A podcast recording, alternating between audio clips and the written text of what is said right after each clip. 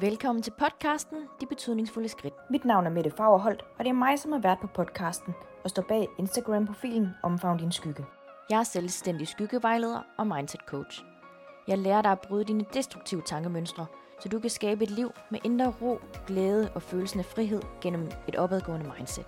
Jeg har derfor inviteret forskellige danskere ud på en god tur, for at snakke om, hvilke betydningsfulde skridt de har taget for at kunne stå der, hvor de står i dag. Mine gæster er modige, ærlige og ikke mindst inspirerende på så mange måder. De tager os med på deres livs rejse, deler åben og ærlig omkring den historie, som de har med i deres rygsæk. Det er også derfor vigtigt at huske på, de er blot bare mennesker med tanker og følelser, som de har handlet ud fra, og nu har de valgt at vise os den tillid at dele deres rejse med os.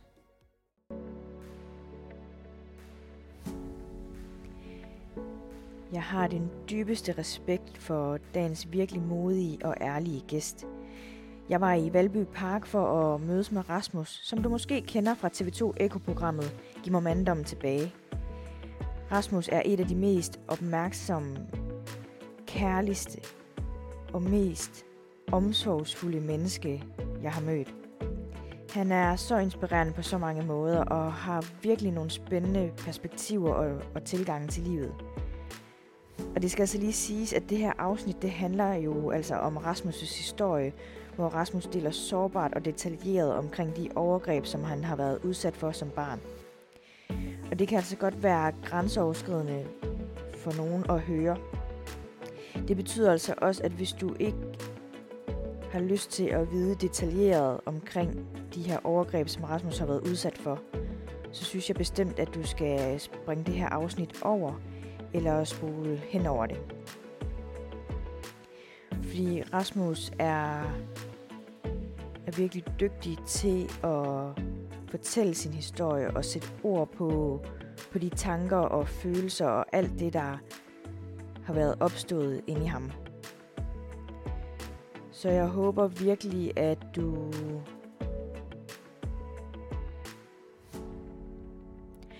Så jeg håber virkelig, at du vil tage rigtig godt imod Rasmus. Her kommer han.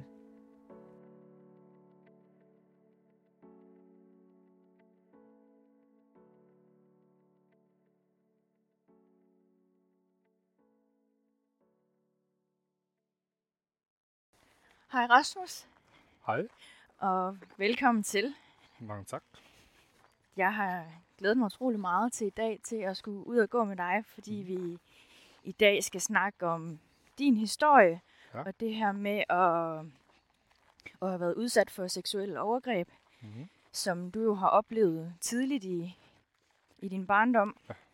Øh, og ikke nok med det, så har det jo faktisk været en person, som har været rigtig tæt på dig. Ja. ja. Men inden vi lige sådan går i gang med, med det, så kunne jeg godt lige tænke mig, at hvis du lige præsenterede dig. Ja, dig selv. selvfølgelig.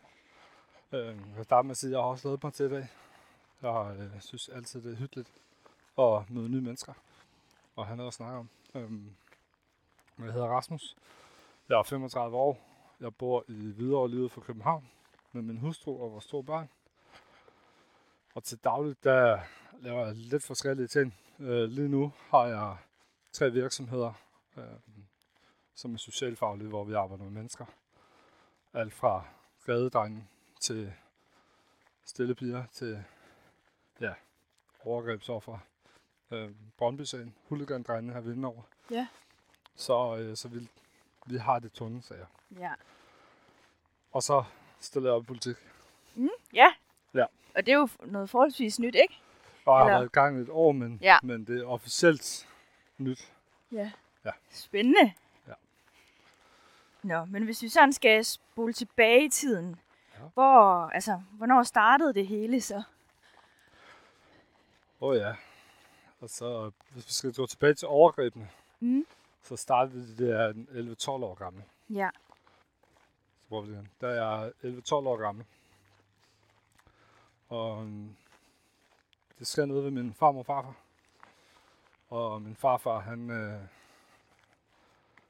ja, han sidder og ser en pornofilm, da jeg kommer ned. Mm. Og jeg kan huske lyden, da jeg kommer ind i, i huset af den der gamle VHS-lyd af båndet, der kørte ud. Ja. Øhm, og vi sidder og snakker. Og det er, kan godt mærke, at stemningen er mærkelig derinde. Den er ikke som den plejer, og han sidder i sofaen under tæppet. Øhm, det er der ikke noget mærkeligt i, fordi det har han også altid gjort. Men det, det udvikler sig, og samtalen udvikler sig. Og det er her, han forgriber sig på mig første gang. Ikke? Ja. Øhm, og man kan sige, jeg kommer fra en kernefamilie i Padborg, Mm. altså helt nede ved grænsen, hvor jeg fra mit barndomsvindue kunne sidde og kigge ud på de tyske marker, Ja. Øhm, og har nyt, har nyt den der lille by, har nyt min familie. Kommer fra et hjem med en mor og far, øh, som stadigvæk er gift den dag i dag på, nu må snart være 38 år. Wow. Det ved jo også er lidt ude for normerne i dag, ikke? Jo. Øhm, jeg har en storbror, der er to år ældre end mig, og en lille søster, der er seks år yngre. Ja. Øhm, som barn var jeg ekstremt følsom. Øhm, og måske ikke ekstremt, men når jeg husker tilbage, så var mine følelser der i hvert fald rigtig meget. Ja. Hvordan kom de sådan til udtryk? Jeg blev bare meget ked af det. Ja. Jeg kunne godt hurtigt føle, at jeg ikke var, var okay, eller at det, jeg gjorde, ikke var var okay.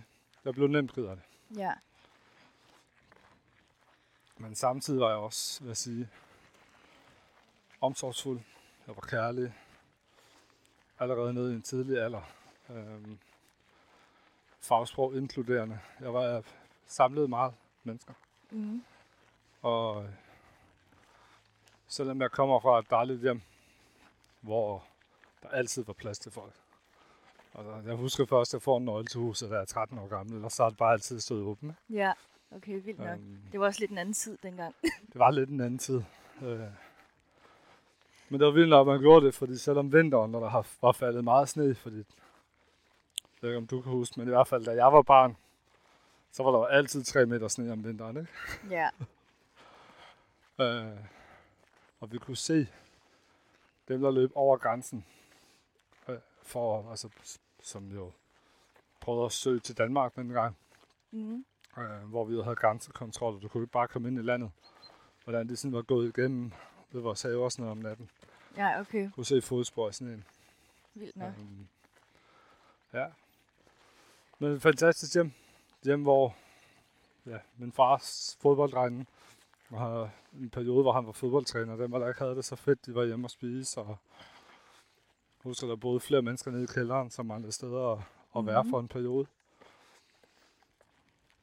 Og, altså, fantastisk kærligt hjem Ja. omsorg, plads til det hele. Men der er også en bagside af medaljen, selvom det var en kærlig og omsorgsfuld familie og, og med masser af plads til alle. Så var der også tider, hvor jeg var alene, og jeg havde en far med, for mig, der var bare et voldsomt temperament. Ja. Jeg ved ikke, om det har været voldsommere end så mange andre, men, men i hvert fald i forhold til den måde, jeg følte tingene på og var i verden på, der var det voldsomt. Og jeg var bange for at være forkert. Ja. Hvordan kom den følelse i dig, tror du? den blev bygget rigtig meget op af, af de ord, der blev sagt, Ja. og måden, det blev sagt på. Fordi jeg havde en storebror, som sagt, der var to år ældre end mig. Og ham og min far, de meget ens, meget samme pendant, og Ja. lavede en masse sjov. Og allerede da jeg var lille. Og jeg følte ofte, at det var meget, det gik ud over. Mm. Og fik at vide, at du føler dig også så forfulgt. Hold nu op, kom nu, rejs dig op, mand dig op, tag dig sammen, hold nu op med at græde. Ja. Så jeg følte ret tidligt, at de her følelser, jeg havde inde i, de var forkerte. Mm. Og derfor var en af stederne, jeg sådan søgte hen, ned til farmor og farfar. Ja. Min farmor var en helt fantastisk kvinde. Men nu var jeg selvfølgelig barn, og ikke så stor som jeg er i dag. Men hun var en stor kvinde. Ikke kun i fysisk, men også i hendes måde at bare være i verden på. Ja. Og min cykeltur derned, og ture derned, og ned og få kram af farmor, var det bedste i verden. Ja. Jeg ved ikke, om du har haft en person, hvor du har sådan har fået et kram, så alt andet blev lige meget lige i det øjeblik. Og du kunne bare få lov at være der lige, uden, uden at skulle være noget for nogen. Du kunne bare få lov at bare, ah, Ja. ja. være helt lille og tryg. Jo, det kender jeg godt. Og sådan var det ved hende. Ja. Så det blev mit, det blev mit sikre sted, mit tilflugtssted. Og selvom jeg ikke var så gammel, så er der stadig stadig kom flere dage om ugen. Øhm, jeg havde andre familiemedlemmer også, faster og onkler og fætter og kusiner og sådan noget, som, som vi også var rigtig samtømmer med. Men det var altid noget farmor og farfar. Ja. Så den dag, jeg cykler derned, er lige så mange andre dage, hvor jeg kommer ned, og farfar sidder der. Farmor er ikke hjemme. Og jeg kommer ind, og det næstbedste sted i hendes arme, det er hendes gamle lændestol. Mm. Altså sådan en lændestol, der er helt siddet ud. Ja. Og hun har selv syet et tæppe, hun kunne lægge på, for at man kan se, at den er helt sat til. Mm. Lige ved siden af står hendes øh, kaffe fra morgenen af, og strikketøjet, og hendes ude af hjemme, eller hvad det nu var for et blad, der lå der den dag. Altså indbegrebet af farmor. Ja. Og det var det, jeg satte mig. Og da samtalen med farfar her, den udvikler sig, så kommer han pludselig sådan lidt øh, og spørger ind til, om jeg har fået hår på min tidsmand. Ja, Okay. Om okay. jeg... Øh, om, jeg, om der kommer noget, hvis jeg leger med mig selv. Og det var mærkeligt, for sådan nogle samtaler har jeg ikke haft med nogen. Mm-mm. Heller ikke det med min morfar. Men jeg svarer ham, for det er noget af det, der er blevet lært rigtig meget i vores familie, synes jeg, er, at du respekterer voksne. Du værner om familien. Du passer på andre. Og en sætning, jeg har hørt sagt flere gange, det er, at hvis der er nogen, der fortæller dig en hemmelighed, så er det fordi, de betror dig noget. Ja. Så det holder du din kæft med. Ja, okay. Og så den dag, jeg sidder der, og farfar begynder med de her ting, så sidder jeg jo med alle de her værdier inde i, at jeg skal respektere ham, fordi han er voksen, og det er ham, der bestemmer. Så da han tager tæppet af, og han sidder med sin blinde fremme, Mm. og leger med sig selv, imens vi har snakket sammen åbenbart. Og begynder at vise frem og alt muligt. Øh.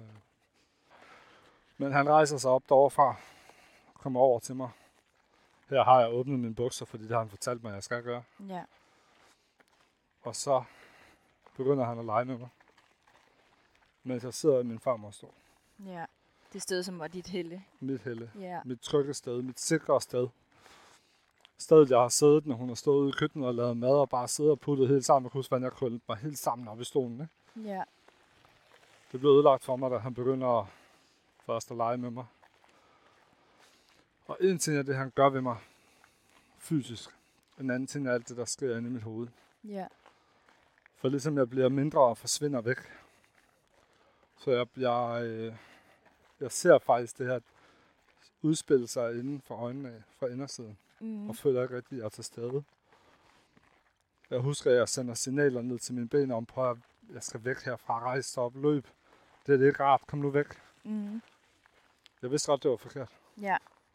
Fordi det var, det var, altså, var det noget, du sådan vi- vidste øh, sådan op i, i hovedet, eller var det, fordi du mere kunne mærke den der følelse af, at det var ikke, altså, Jeg kunne mærke det her, det, ja. Ja. det er ikke rigtigt.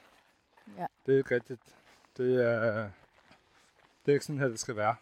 mm, Og han bliver ved i noget tid, og der sker ikke noget. Og da han, han begynder at, at, hvad hedder det, at sutte mig, altså give mig oralsex, der griber jeg bare fat i de her, og tænker, jeg, jeg skal væk herfra, jeg skal væk, jeg skal væk. Og igen dejser jeg bare længere og længere væk fra mig selv, fordi min krop, den, den er med på alt det, han laver mm, den reagerer på hans berøringer. Øhm, selv han rejser sig op og går ud. Sådan lige ved siden af stolen til venstre, der er døren ud til køkkenet, som går ud til, til gangen, som er ud af huset. Og han går den anden vej ud, så jeg har faktisk fri passage til at komme ud derfra. ja. Men min krop vil ikke være med. Mm, mm. Hvad tror du, der sker? Jeg går i frys. Ja. Jeg går i fuld frys for at overleve. Øhm, min krop har aldrig nogensinde svigtet mig. Mm, Så mm. jeg øh, har klatret i de højeste træer. Ja. klatret på rundt på vores skole, jeg har klatret overalt. Øhm, for nogle år tilbage, da min mor faktisk mødte min gamle øh, forstander på skolen, jeg har gået på, Ja. var han sådan lidt, er Rasmus stoppet med at kravle på tingene, eller er han stadigvæk oppe i alle lygtepæler og træer og sådan noget? Ej, han er kommet ned.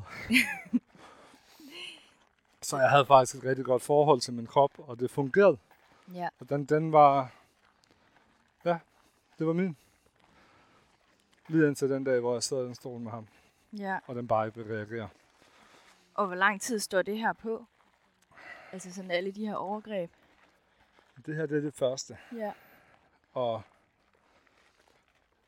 når jeg husker tilbage i dag, så hed det den sådan seance, store seance, jeg husker, kan jeg ikke huske mig en eller to gange. Mm-mm. Men da jeg er dernede den dag, der står det på i...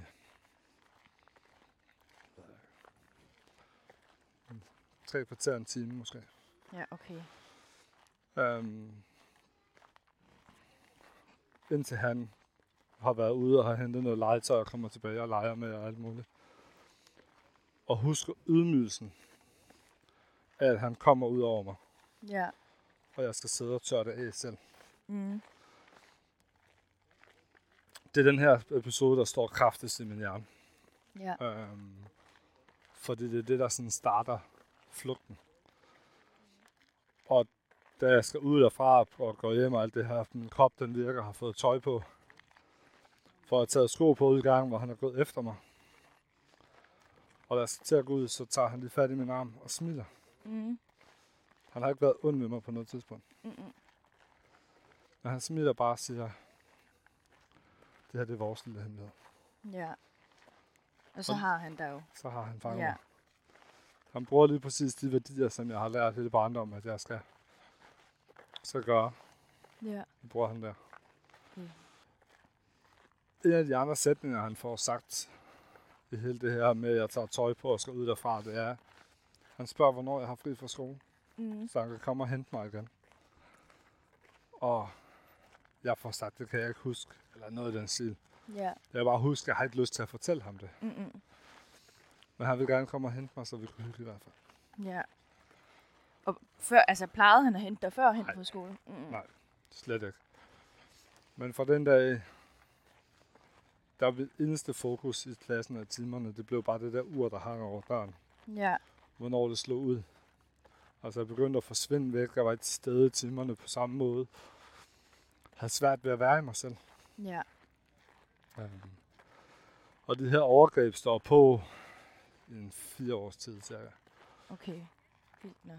Der Og- sker, der sker ikke mere i deres hjem, Mm-mm.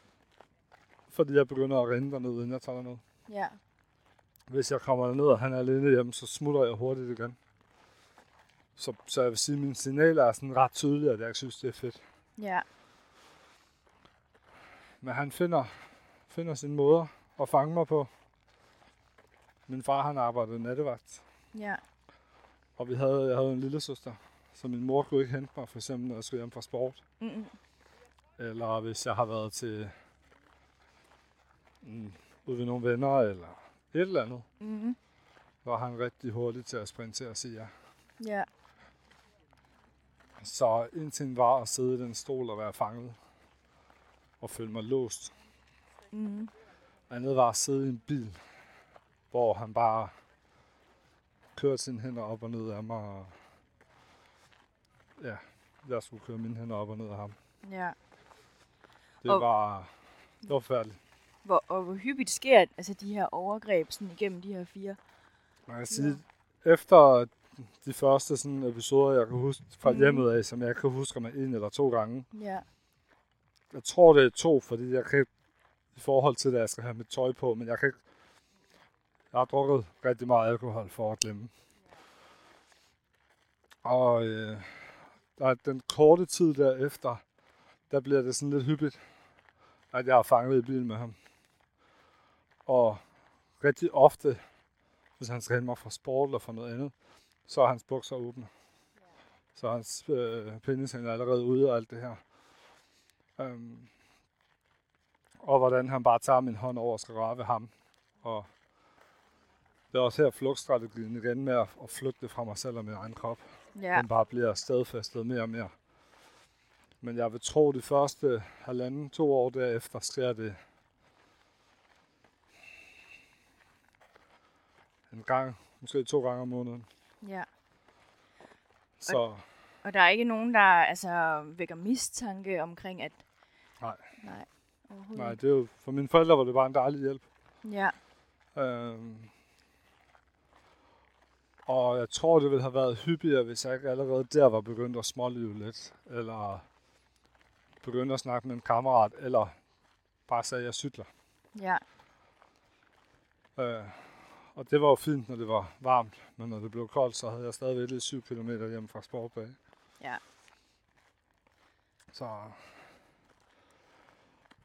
så mange gange begyndte jeg at lyve, hvis øh, jeg vidste, at min far han ikke kunne hente mig. mm.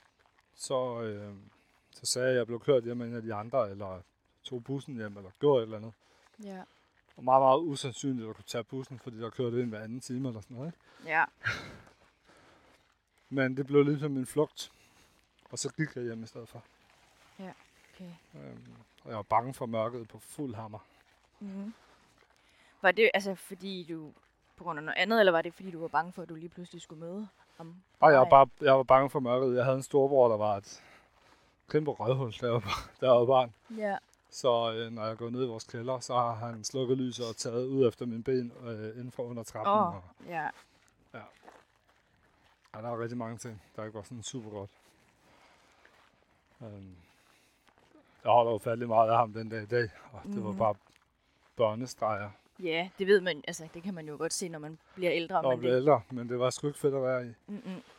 Så jeg var 100 grader for mørket, men det var stadigvæk bedre, end at skulle sidde i bilen med ham. Ja.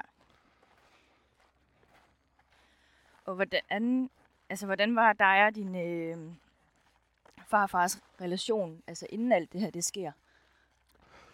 Han har... Øh, jamen, vores relation, inden det, inden det sker, den er 100... Altså, den er så at sige 100% normal. Ja, Det var den jo ikke. Altså, Nej. Han var meget... Han var meget sådan en, der var der. ja, Øhm. Men stadigvæk, han var sådan en, der fiksede ting. Han var murer af den gamle skole. Så han fiksede ting og hjalp til, så han var også altså, en mand, som rigtig mange havde respekt for, fordi han, han var god til at hjælpe. Og han var dygtig til sit fag. Så han har også altid, så har han sat et eller andet op til os, så når vi kommer ned, så op, øh, bare- så har han sat strandtennis op og alt sådan noget, så han har, han har bare altid været der. mm-hmm. Øhm, men ikke noget fremtrædende. Mm-mm. Heller ikke sådan, når du kigger hvad hedder det, tilbage i dag sådan med voksne øjne, hvis, man, hvis du altså kan huske så lang Mm. tid tilbage. Var der, s- når du så kigger tilbage nu, er der så nogle tegn, hvor man kunne have tænkt, at, Nej. at der var... et Eller, mm, Nej. Det, kom, det kom bare sådan...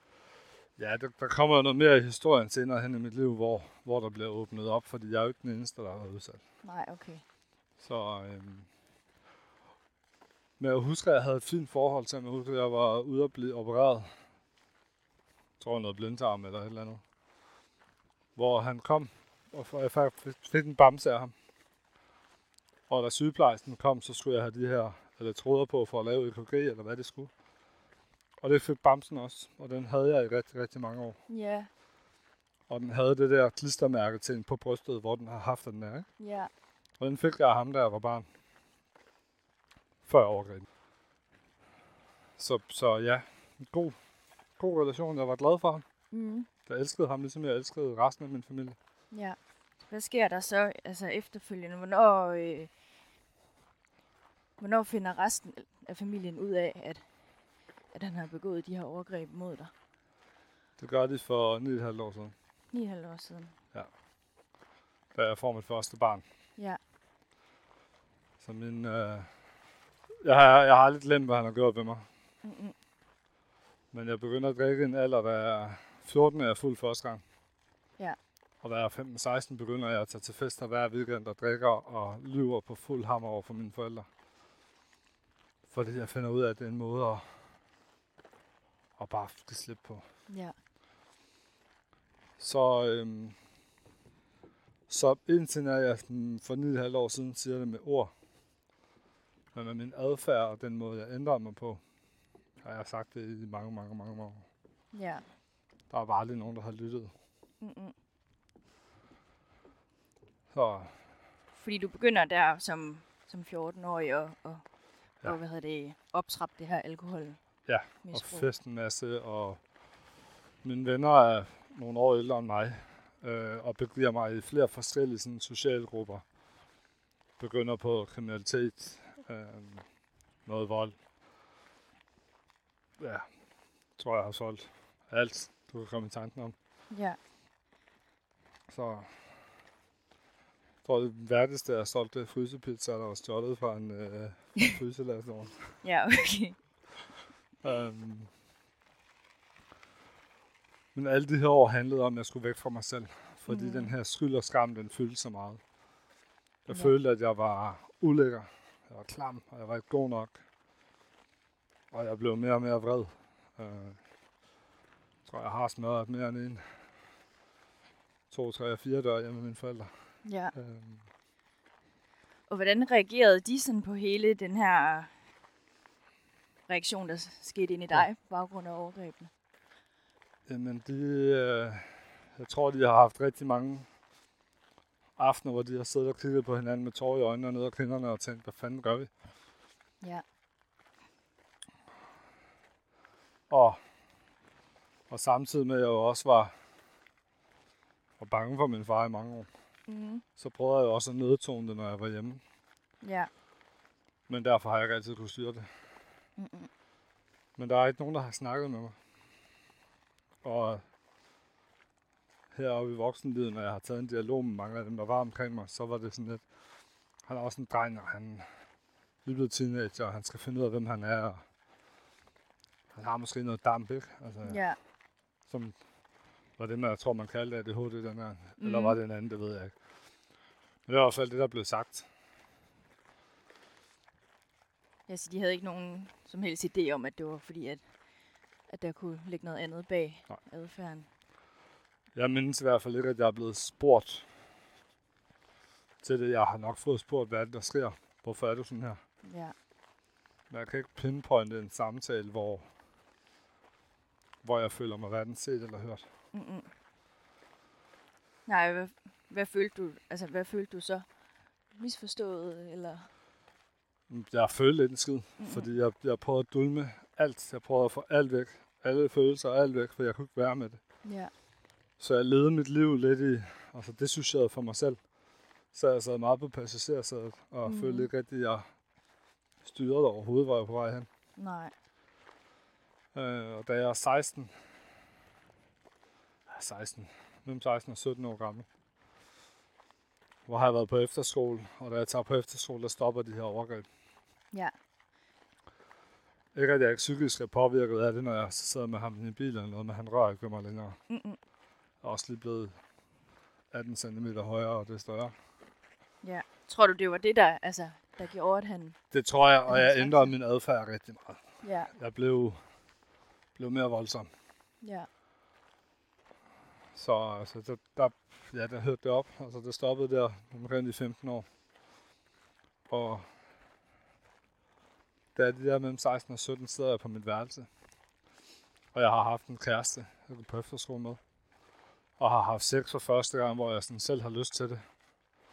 Og har svært ved at finde ud af det her med, med lyst, og selvlyst og, og, og altså det her for overgrebene Mm-hmm.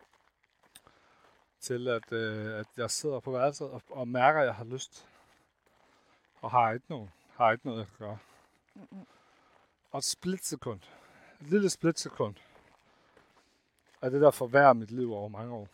Men der får jeg tanken, jeg kan også bare tage noget til min farfar for at få taget trykket. Ja, Og den sætning, den blev bare overtaget af, så er det din egen skyld. Fuck, var du klam. Ulækker svin. Altså, der er ikke nogen, der kan lide dig. Hvis du kan tænke sådan der, så er det din skyld. Du sagde Ja. ja. nemlig aldrig nej. mm. Og derfra gik det ned ad bakke. ja. Det er også nogle hårde ord at, Ja.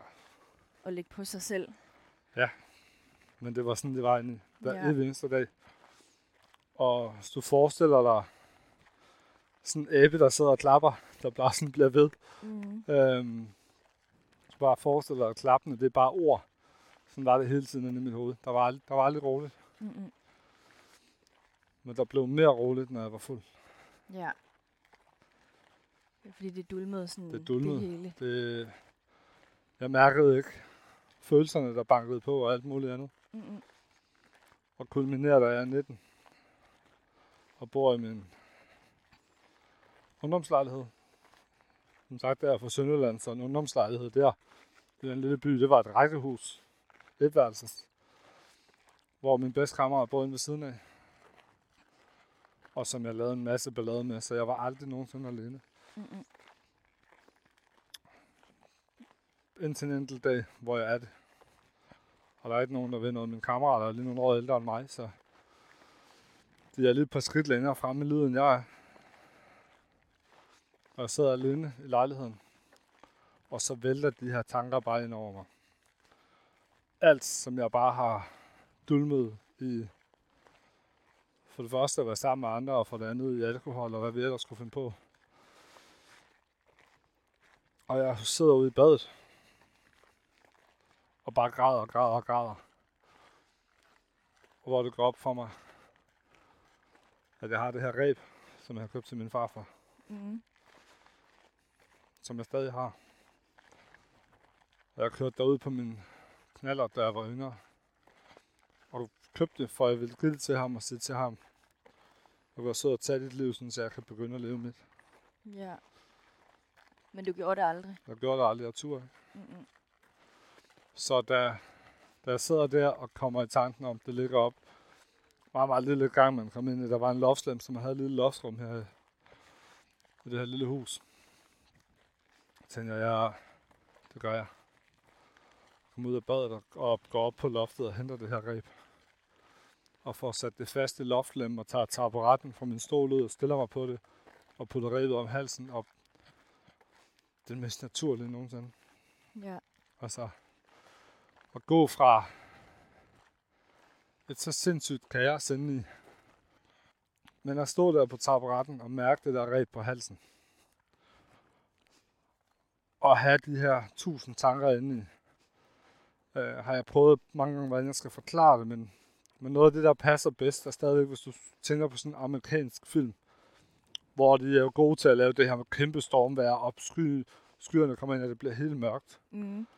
Og bare med et, så forsvinder det hele, og så er der bare blot, og du hører det der fuglekvider. Ja.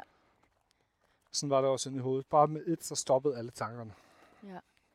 Og det blev bare helt klart. Det var det helt rigtige at gøre. at tr- Altså, tage mit eget liv, det skulle være slut nu. Ja, for at få fred. Altså, for, For at få fred. Ja. Den her følelse, lille følelse, det øjeblik at stå der, og mærke den her forløsning og lettelse af, at det er okay at tage mit eget liv og få fred. Mm. gjorde, at det var sindssygt nemt bare at begynde at træde ud i Indien. Ja.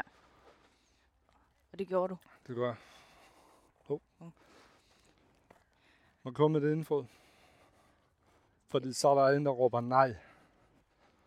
På fuld hammer, og jeg ligesom sådan vågner op. Det er ligesom, jeg, jeg ikke har været til stede, Mm. men vågner ligesom op. Og det første, der sker inde i min hjerne, Fordi der er ikke nogen. der er ikke nogen. Mm-mm. Der er ikke nogen. Okay. Det er mig selv, der har råbt. Ja. Men det første, der sker, det, er, da jeg hører det der nej, det er sådan lidt, hvordan fanden kan jeg lyve mig ud af det her? Hvordan kan jeg finde på noget, der får det her til at se ud? Så det ikke er det, det er. Ja. For det går op for mig, der ikke er nogen. Vildt nok. Ja. Ej, det var, det var en syg dag. Jeg aner ikke, hvad klokken er på dagen. Jeg aner ikke noget som helst. Mm-mm. Men det, jeg ser fra mit indre billede, det er min morfar, der skulle åbne døren og finde mig hende død. Mm. Og de værdier, som gjorde, at jeg holdt min kæft i så mange år, var også det, der reddede mig den dag. Ja. Fordi jeg ville passe på dem. Ja. Jeg ville værne om dem. Jeg sørge for, at de havde det godt og var sikre. Fordi det følte du ikke, at du ville kunne leve op til, hvis det var, at Nej. du... At Jeg kom tog ind mit og- eget liv, Ja. så ville jeg, jeg ved, at det ville have ødelagt dem. ja. Og det var ikke Nej, det var jo ikke Det det, var det du ikke ville. Det var heller Nej. ikke det, du ville med det her. præcis. Ja. Men kom...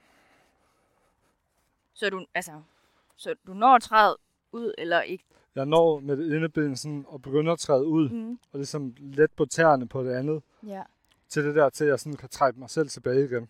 okay. Og jeg tror jeg faktisk også, at jeg griber på det skab, der sådan er lige ved siden af. Ja, Altså, det er, det er en meget lille lejlighed. Mm. Det er, øh, jeg tror, køkkenet var mindre end Københavner toilet, ikke? Ja, okay. Så, så jeg nåede at redde mig selv der. Og det er noget af det, jeg har skulle arbejde allermest med, og stadigvæk den dag i dag, sådan fysiologiske kroppen, det her omkring halsen Ja. fra det ræb. Det, øh, det har jeg fået rigtig meget kropsterapi omkring, Mm. for, for ligesom at løsne op på den del. Ja, fordi hvad, hvad sker der i dig, når det er, at du... Nå, hvis du, hvis du rører omkring min hals, så går jeg i forsvar på fuld hammer. Ja. Jeg først så lukker jeg til, så trækker jeg ikke vejret. Og så mine strategier, gamle strategier, og det du kan høre på båndet, er, at jeg tager mine hænder op og knytter dem. Ja. Der så er jeg klar til at slås. Ja. Så, så det tager lidt tid. Ja, det er jo, men det er jo også øh, altså, et enormt altså, traume, både med overgrebene, men Ja. ja. også, også altså, at have stået derop og Præcis. med alle de tanker. Og... Tror du? Ja, det tror jeg. Godt. Og følelser, der, altså, der er gået igennem i de sekunder, du har stået op med det ræb omkring, ikke? Præcis. Og jeg vil sige noget af det, som jeg i dag efter rigtig mange timers arbejde med mig selv, Mm-hmm.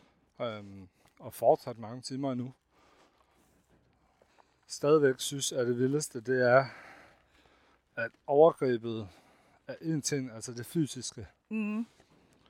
Men det, jeg skal kæmpe med alle de tanker og negativ selvsnak, og neg- altså, ja, alt det psykiske, det er det, der har været hårdt. Ja. ja, det Og det mentale arbejde bagefter, Yes. yes. det er jo en, nærmest en, en evighedsproces. Det er det. Er det. Og øh, jeg har også en, en holdning til, at vi kan ikke, kan ikke aflære det, vi har tillært. Mm-hmm. Så mine strategier med, hvordan jeg passer på mig selv, vil også at være frembrusende, eller råbe, jeg kan råbe meget højt. Ja. Og jeg kan virke meget, meget truende, når jeg råber højt. var en god måde i mange år for folk til at holde sig på afstand. Mm-hmm. For så kom de ikke ind bagved mm. og Mm-hmm. skulle se, hvem jeg egentlig var. Det har jeg ikke kunnet aflære. Mm-mm. Men jeg har kunnet tillære nogle nye strategier, som jeg så kan vælge i stedet for. Ja. Så hvad gør, hvad gør du anderledes i, i dag kontra dengang? Jeg bruger super meget energi på at mærke mig selv. Ja. Og det kan lyde helt basalt for nogen, og helt fucked up for nogle andre. Men det her med at, at faktisk bruge tid på at bare være med mig selv, Mm. det er, det er noget af det, der benefitter mig rigtig meget af. Så har du så sådan lagt et, tider, eller plan, planlægger du så en tid til at, at være med dig selv, eller er det... Og det er så her, jeg har lyst til at sige, ja, selvfølgelig gør jeg det, og det gør jeg en gang om dagen og alt muligt lort. Ja. Men det gør jeg ikke. Mm-mm. Øhm, det vil jeg gerne, og det har jeg også i perioder været rigtig god til. Men så sker livet jo, Ja. og så ændrer ting sig omkring en. Og, øhm, og det er ikke altid, selv den dag i dag, at jeg er for hurtig til så at finde nogle nye strategier. Det tager noget tid for mig at gøre. ja, det er jo en vane, der skal, skal præcis. ændres Lige først. præcis. Så. Ja. Men jeg prøver det. Og nu går vi to her og snakker, og jeg får lov at dele og opleve et nyt menneske. Mm. Altså dig. Og, øhm, og det er faktisk med til at lade mig komme ned og mærke mig selv. Ja. Det er jo lidt fedt, når jeg så samtidig i form af min provision kan få lov at holde foredrag og undervise, og så rent faktisk få lov at mærke mig selv og, og give mig selv det, jeg har brug for. Ja. Ja, fordi det ikke nødvendigvis altid behøver skal være, at du, altså, du kun er dig, Nej, Og så- nej, nej. at der er helt stille. Slet ikke. Mm-mm. Nej, langt fra. Øhm, langt fra, fordi det der var for mig i rigtig mange år, og en, er en sætning, som, som, som jeg har taget mig nær, er, at der kan være ro i kaos. Ej, så er man lille, når, man ikke behøver, eller når jeg ikke behøver at skal dukke mig under den der. Ja, det var, Gik jeg faktisk, lige- det var faktisk lidt sødt. Gik lidt Øhm, op for mig der. Men det her med, at der kan være ro i kaos, Ja, det er noget af det, jeg har skulle arbejde allermest med, fordi førhen, det her med at aktivere mig selv, altid være i gang, altid lave noget. Selvom min krop var stresset, og mit system modarbejdede mig, så var det roligt. Ja. Og det skal vi gå herud, så vi ikke skal gå og dukke os hele tiden. ja jeg, det er jo ikke mig, der dukker mig, men ja, det kan vi godt for din skyld. Tak. Det var meget sødt, at jeg lige inkluderede dig i beslutningen. jo, det var det. Men det her med rent faktisk at kan finde noget, noget ro i roen også, Ja, det har jeg fandme oplevet er svært. det kan jeg, det kan jeg godt genkende. Ja. Ja. Lidt. Og det er det her, jeg mener med, at man kan, ikke- jeg ikke mener, at vi kan aflære det, vi har lært en gang. Ja. Og som jeg sagde til dig, inden vi startede her, jeg har været i en periode lige nu, hvor jeg har taget for meget ind. Fordi der har været nogle ting i mit liv nu her, som har været lidt utrygge. I form af noget helbred og nogle ting. Mm. Og det har, øh, det har sat mig på lidt dybt vand. Og så har jeg faldet tilbage i det gamle. Ja. Og så har jeg fyldt alt for meget på min tallerken. Fordi der kan jeg også finde noget ro. Mm. Det er ikke så skide godt, når der samtidig er noget med det helbredsmæssige, der, Nej, der skrænder lidt.